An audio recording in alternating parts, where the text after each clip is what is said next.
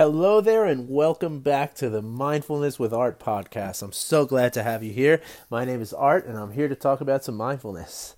Um, so, I wanted to talk today about something that's kind of um, kind of an interesting subject for me and, and a lot of uh, somewhat confusion around this. And, and I wanted to try to maybe clear something up and give you some insight onto a few things here.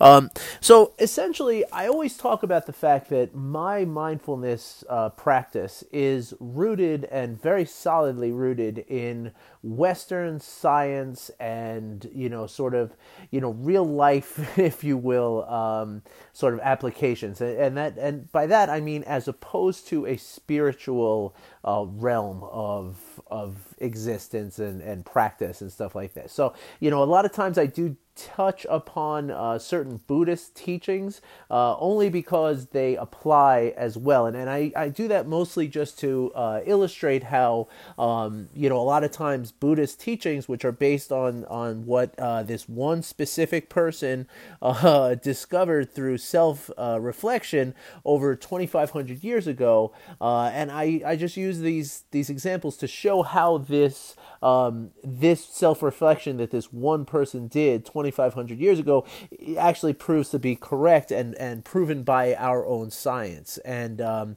and that's mostly the reason why I uh, bring up Buddhism in any, in any uh, uh, sort of context in my uh, work and in these podcasts and in the, the blogs that I write and in any kind of conversations I have. Uh, most specifically, as, as with my clients, okay? And this is the only reason I do it. Um, but it's it's really an interesting thing because um, you know a lot of people, uh, to in my in my experience and in my understanding of a lot of people's uh, struggles, you know, a lot of people feel as though they do want to enter into a spiritual practice, and and I don't hold that against anyone. I think that's a beautiful thing, and and we all, you know, should have some level of uh, of spirituality in our on our minds and in our hearts, and and and to be very very clear, I am not a practicing Buddhist. Like a lot of the Buddhist, um, uh, you know, principles and and, and ideals definitely are something that I subscribe to, and uh, and they're definitely things that I that I follow.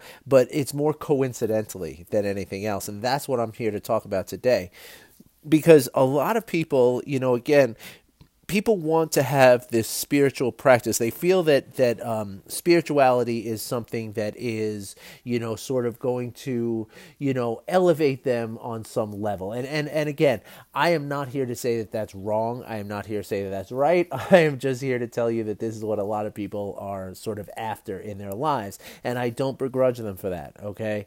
Um, but here's the thing mindfulness itself at least in the in the western science-based practice of mindfulness that I teach people and that I practice myself you know it has nothing to do with real spirituality. And certainly I mean to be sure a lot of people will tell you that Buddhism is not really a religion. Most people will say that. There are some who who you know take Buddhist texts and like there's references to God and stuff so people will say that it is a religion on some level. But most people will tell you that no it is not a religion. And this includes people like the Dalai Lama, who is you know obviously a pretty uh, pretty uh, high level guy in the Buddhist world, um, and I believe even the Buddha himself described Buddhism as a science of the mind. Okay, and um, and so that's that's where it gets really interesting because again, it's it's not so much a spiritual thing at that point as it is a scientific thing and a thing of, of personal exploration and personal development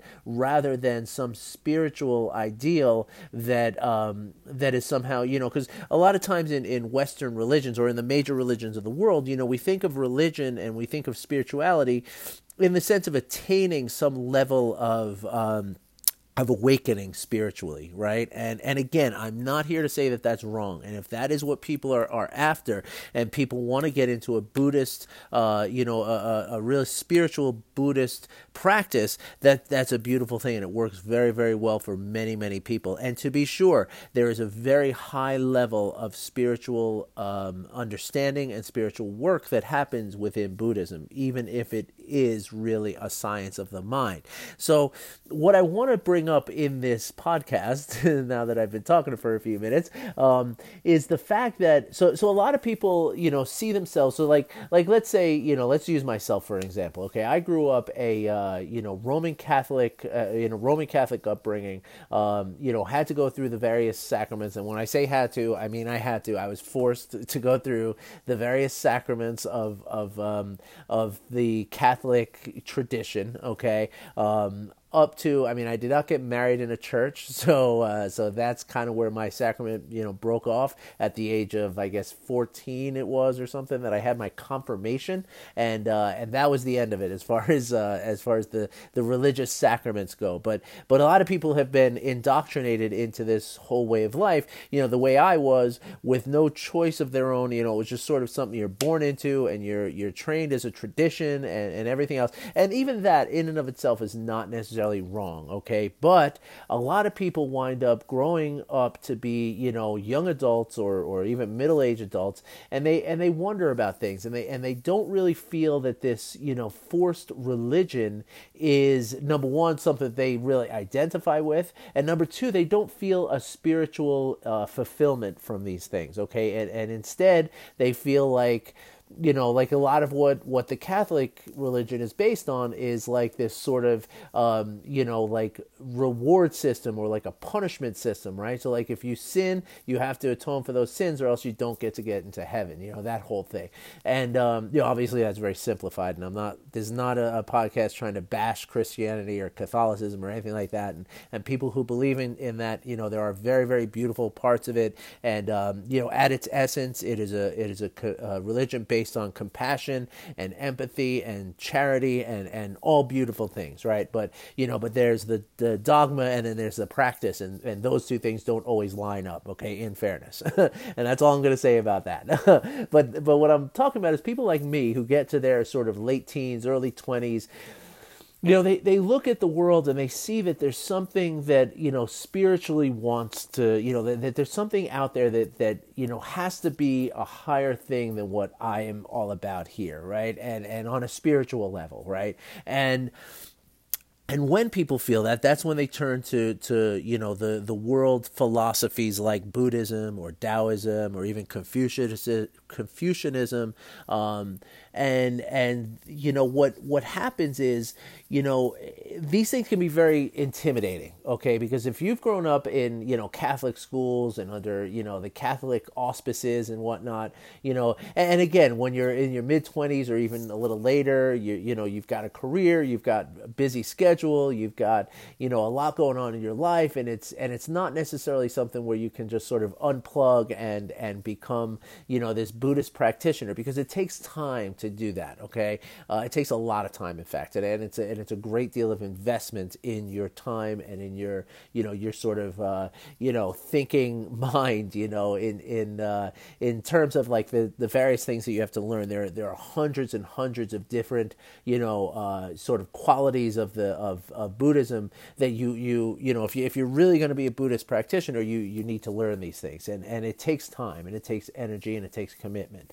Um, so what happens is a lot of people i believe you know look at that and they say oh man if only i had done this earlier or, or if only you know i could have you know like figured this out earlier in my life or, or what have you. I just can't do it now. You know if only i had the time to do it i wish i could but i can't. And so therefore they feel like stuck. Like so they feel like in between. They're neither you know they're not really a practicing Catholic, and yet they're they're too you know far away from the Buddhism to become a, a, a, a, you know a practicing Buddhist, right? And that is a fascinating way in which Western mindfulness can actually serve people on a level that is very unexpected. And this is something that I've kind of discovered over the past few years of my own mindfulness practice, which is again is very very solidly rooted in the Western scientific uh, way of doing it, and not a spiritual practice in in my terms, okay, or in my understanding.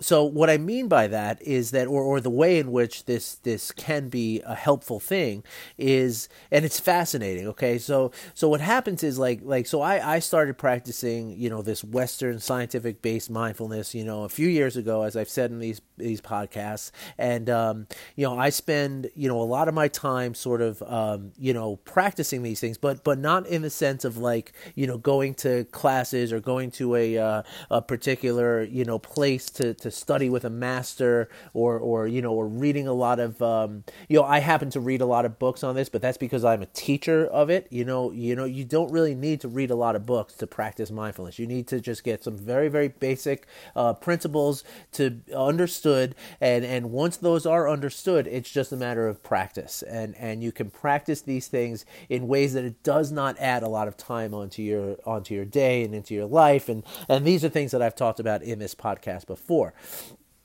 so but here's the really interesting that thing that's happened and, and i've noticed this through my own journey as i say. You know i so i start out you know uh, learning about the the principles of mindfulness right? Which is essentially you know to be present um, to really pay attention to what's happening in the present to have an awareness of my of my body and my thoughts and and to you know and then and then there's some compassion exercises that go along with this right? Such as things like like loving kindness practice, uh, you know, which which should be directed inwardly and outwardly, and and how these things, you know, it's it's like again, loving kindness not for the sake of some spiritual awakening so much, but but more for the sake of the the action in which you know practicing loving kindness you know prevents you from dwelling on the negative things in your life, right? And so therefore, you know, when you can focus on loving kindness and, and which is the the focusing on the well-being of others or yourself, you then can't dwell on all the different things that are wrong in life and all the things that, you know, people do that bother you and and, and the reason for this in the western scientific uh, you know, realm of mindfulness the reason for this is that you know those negative thoughts and those negative mental states that you get into which which you know which which kind of like you know thinking about like you know what's wrong with the world or, or what this person's doing that bothers you or or you know or, or what's wrong with your situation and all this kind of stuff you know, it's not a spiritual thing, but it's an actual reality thing because when you're doing that, you're not allowing your mind to be creative. You're not allowing your mind to be open to things that are that could be good for you. You wind up closing things down and becoming less, um, you know, open to things and and and becoming, um, you know, when you get into these negative mental states, as we've talked about before, nothing but negative emotions comes out of it, right? So so you become depressed and you become anxious and you become, you know, sad and, and angry. And these emotions do not allow you to become, you know, to, to fulfill the things that you want to fulfill in terms of, you know, your job and your marriage and your, you know, um, you know, things again that are, have nothing to do with spiritual awakening, but have everything to do with how you live your life on this earth in this time, in this three dimensional reality. Okay.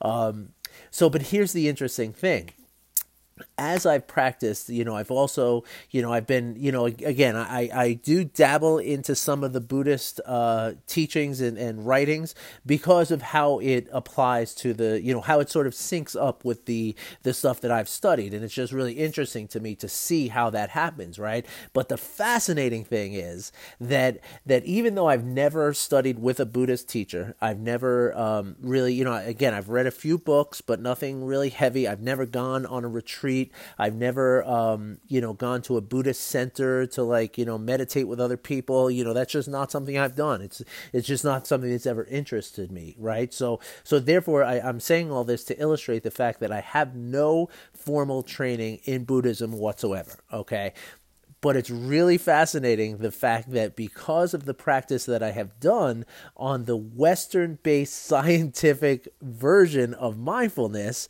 okay, when I read Buddhist books that are by Buddhist teachers and monks and everything else, you know, I, I am like way ahead of things. Like I understand what they're talking about without, you know, it's like I've already known this stuff, right? And even though I've never studied Buddhism, which is just fascinating to me because the, the point that I'm trying to make here, uh, and this is what a friend of mine would call a long walk for a ham sandwich, is that, um, you know, the, the fact is that, that by studying this Western based you know mindfulness um, you know scientific based mindfulness um, you know not only are you going to improve your daily life in this world on this earth in this body you know in this three-dimensional reality right?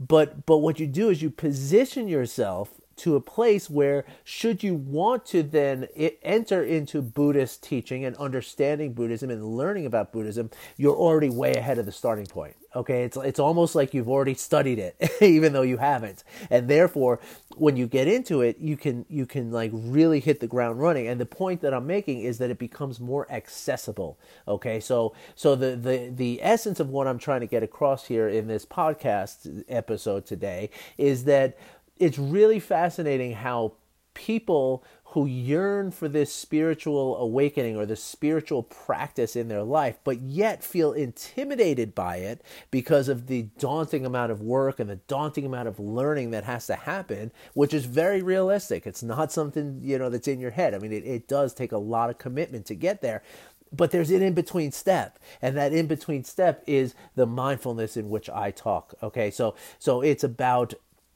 you know again just as simple as being present to to cultivate awareness and to and to practice certain uh, compassion exercises which you know again are very very simple. As simple as you know walking around in your life and every you know for every hour you spend 10 seconds and you wish everybody you see you just wish them well. And that's all you have to do. And by doing that you are you are already practicing the things that they're going to teach you when you get to sit with a monk and and try to figure out you know what buddhism is all about. And that's just something fascinating to me. And I wanted to share that with you today because, um, because if there's anybody out there who's thinking like, wow, I wish I could have gotten into Buddhism when I had the time, you know, it's not too late. And a great way to do that is to practice mindfulness first okay again in a scientific western based sense and and just do that for even a few months you're going to get so much closer to that point of of the you know the buddhist practices and the buddhist understanding that that it's going to be like you're already in there. And and so and then you know instead of it taking years for you to understand and to and to learn the buddhist principles and the practices of, of that you know sort of you know quasi religion, you know, you're, you're going to, you know, you're going to be able to do it within a few months. And, and to me, that's a wonderful byproduct of what we do here in, in mindfulness. And, and it's wonderful byproduct of what I, you know, teach my, my clients and my students. So anyway, I just wanted to share that with you all. Um, again, I know that's, uh, as they say, a long walk for a ham sandwich, uh, but I hope you don't mind taking that walk with me. Um, so I'll be back again tomorrow. Uh, looking forward to sharing some more ideas with you all. And uh, and until then, I wish you well. Take care, my friends.